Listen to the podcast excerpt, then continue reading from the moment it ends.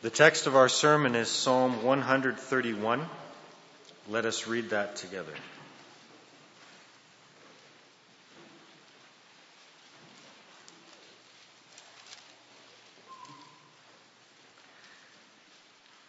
My heart is not proud, O Lord.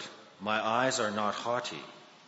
I do not concern myself with great matters or things too wonderful for me. But I have stilled and quieted my soul, like a weaned child with its mother. Like a weaned child is my soul within me. O Israel, put your hope in the Lord, both now and forevermore.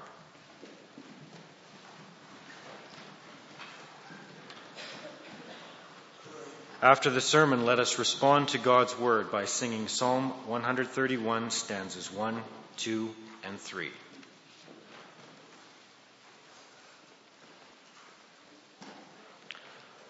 Beloved congregation of the Lord Jesus Christ, I'm sure it happened to you recently.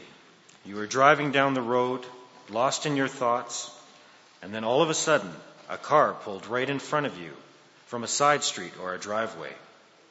You were forced to slow down your blood pressure went up, and perhaps your mouth said some words that it shouldn't have. Maybe you thought to yourself, now if I was in that car, I wouldn't have done something so irresponsible and inconsiderate. Couldn't that guy just wait? Road rage is just one of many things that cause people stress in our fast paced society. People everywhere are faced with ever increasing inner, inner turmoil and anger.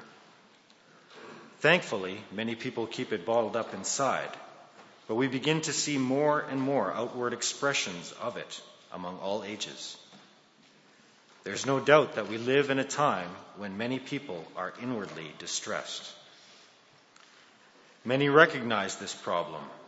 New Age gurus promise inner peace through things such as yoga and Vedic healing. Psychologists, counselors, and therapists have more than enough to do. Various cults will also try to bring you this inner peace. A favorite question of Jehovah's Witnesses is whether you find peace in this world, whether you're concerned about it, and so on. The devil knows that the world is not at peace. He knows that we sense a problem. He offers solutions that really are no solutions. They only make the problem much, much worse. No, we need solutions from above. We need guidance from God and His revelation to show us the true way of inner peace, a way which isn't a phantom solution or a mirage, but the real thing. David gives us the real thing in our psalm this morning. King David also knew about distress and turmoil. You only need to read some of his other psalms to see that. David struggled with sin and its effects in this world, also in his own heart, just like us. However, God showed David the way of peace. David, in turn, as the king of his people, put these words into writing for his subjects. He did it in a psalm for those making their pilgrimage to Jerusalem for the appointed feasts, a psalm of ascents.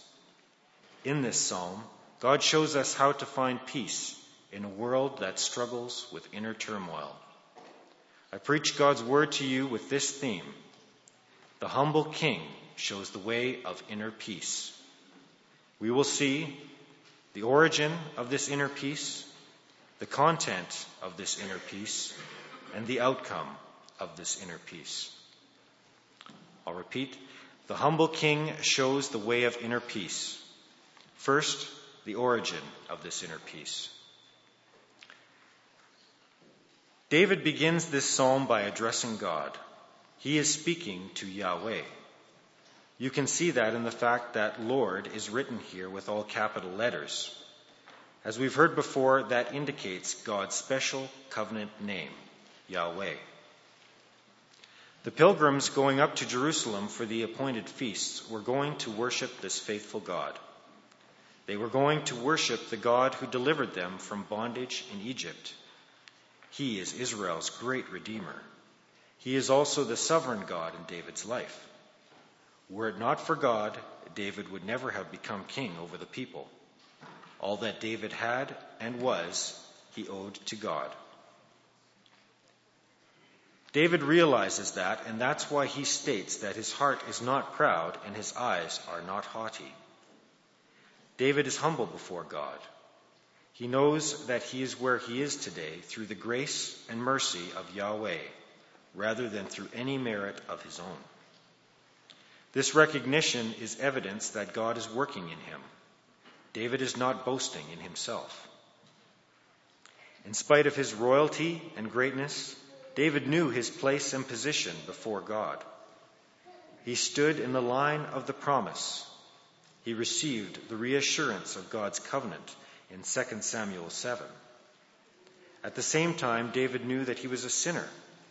He knew that he fell far short of the perfection that God demanded of his people.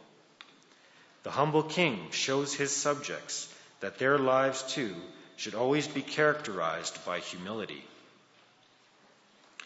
However, there's more to this claim to humility than first meets the eye.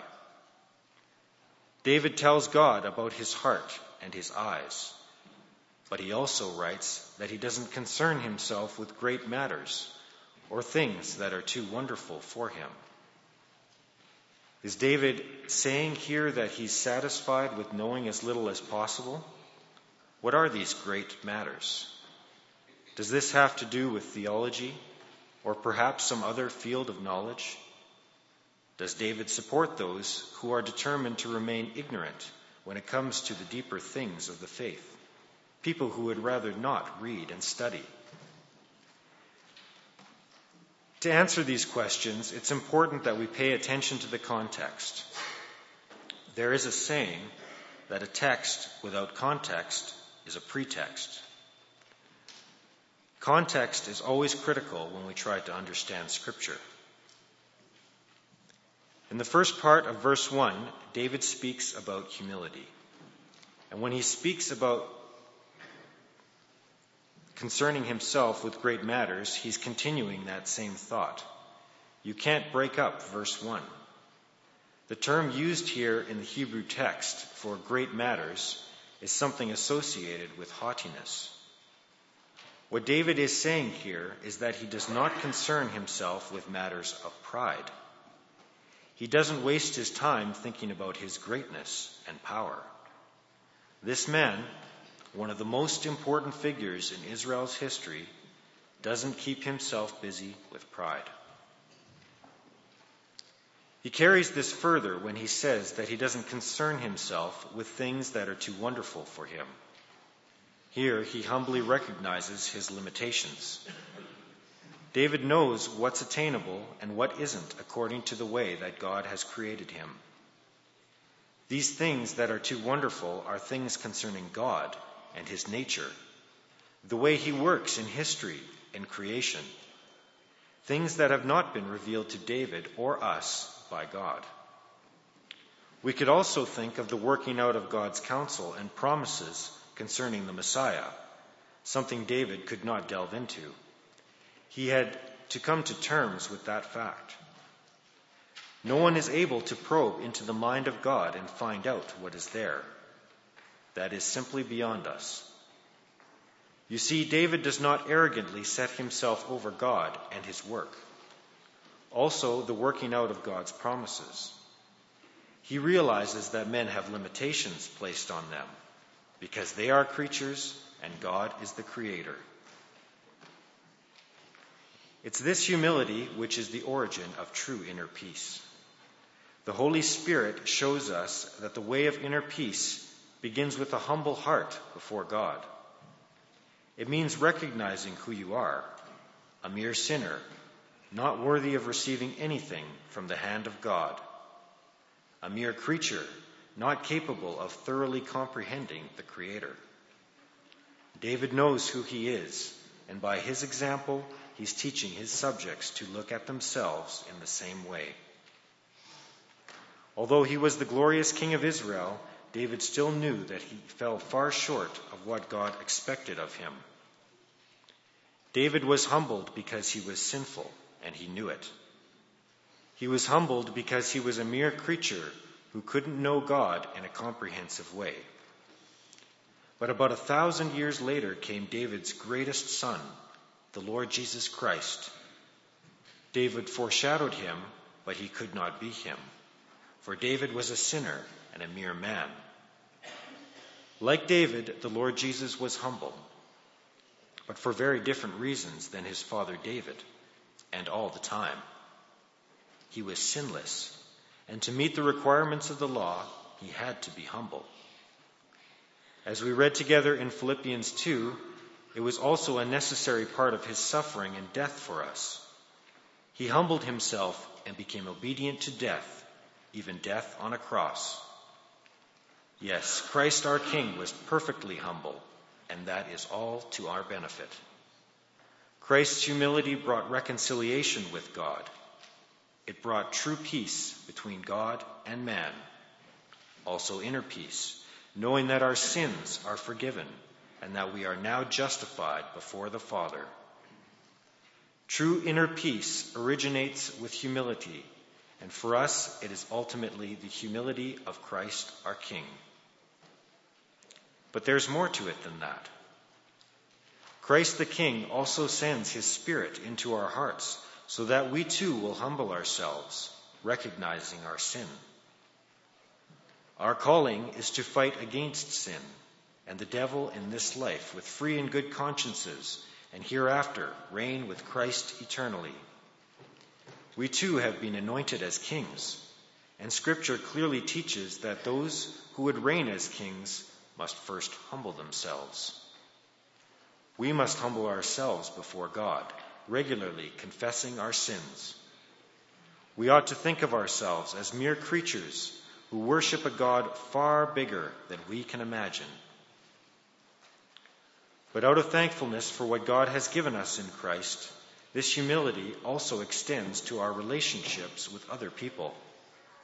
There is absolutely and categorically no place for pride in the life of a Christian. This is a truth you can take with you in the car after church and with you to work tomorrow and everywhere else. Humility is the essential and multifaceted origin of inner peace. The Lord Jesus Christ brought inner peace between us and God through his work of humbling himself. The Holy Spirit works faith in our hearts, which brings this peace of Christ. He also makes us able and willing to start being humble before him and our neighbors. The origin of this inner peace even though we have a role and a responsibility, is all of God's work from first to last. Knowing that, we can now begin to consider the content of this inner peace. In verse 2, David begins by saying that he has stilled and quieted his soul. This means that he hasn't lifted himself up or exalted himself. You could look back over David's life as it is described in Scripture and see abundant evidence of that. In his early days, after he was anointed, David left it up to God to remove both Saul and Ishbosheth. He allowed people such as Shimei to curse him in 2 Samuel 16. David rarely placed himself in the fore according to the picture painted for us in Scripture. Sure, he fell into sin also in this respect, but here in our psalm and elsewhere, he foreshadows, albeit imperfectly, the Lord Jesus Christ. That's why he can say that his soul or his heart was not like a rising mountain, but rather like a level plain. That's the picture that the words used here in the Hebrew text portray. The idea of leveling, making flat, is expressed with these words for still and quiet. There's a direct connection here between the origin of the inner peace and its content. The one leads right into the other. This becomes even clearer when we look closely at the next part of this verse. David says that he has stilled and quieted his soul, and then he comes with a comparison between his soul and a weaned child. Of course, a weaned child is one who has just been taken off of a liquid diet, usually breast milk, and is now eating solid food. David says that his soul is just like such a child with his mother. Now, if you think about that for a minute, you might come to the conclusion that this comparison does not make a lot of sense. If you were to walk out of the church service right now and go to the nursery and take a look at the children who are weaned, I doubt that you would think of comparing your stilled and quiet soul to those children. Today, no one thinks of peace and quiet in connection with a weaned child. How then can David make this comparison? Well, there is a great gap of time between us and David, about 3,000 years, but also a great cultural distance. People in the Near East also today have many different practices in rearing their children than we do. We get children onto solid food as soon as possible, usually as soon as they are able. But in the ancient Near East, children would often not be weaned until they were three years old or sometimes even older. There's a lot of difference between a three or four year old and a child who is one. When this is brought into the picture, it is not so hard to understand what David is driving at. David is like the weaned child who no longer agitates for food from his mother's breast. He is like a child who can be calm and relaxed when with his mother, knowing that his mother loves him and cares for him and will provide for him. He has no need to get all excited. Rather, his soul is calmed and quieted, like the child with his mother. You see, there are no 30 foot high waves in David's soul, no soaring mountain peaks lifted by volcanic action. No, everything is calm and smooth. This ties back into verse 1 and forms the heart of this psalm. In verse 1, David speaks about humility. And then in this verse, he speaks about calm and quiet. You see, God wants to show us that humility and calm and quiet belong together. The one leads into the other.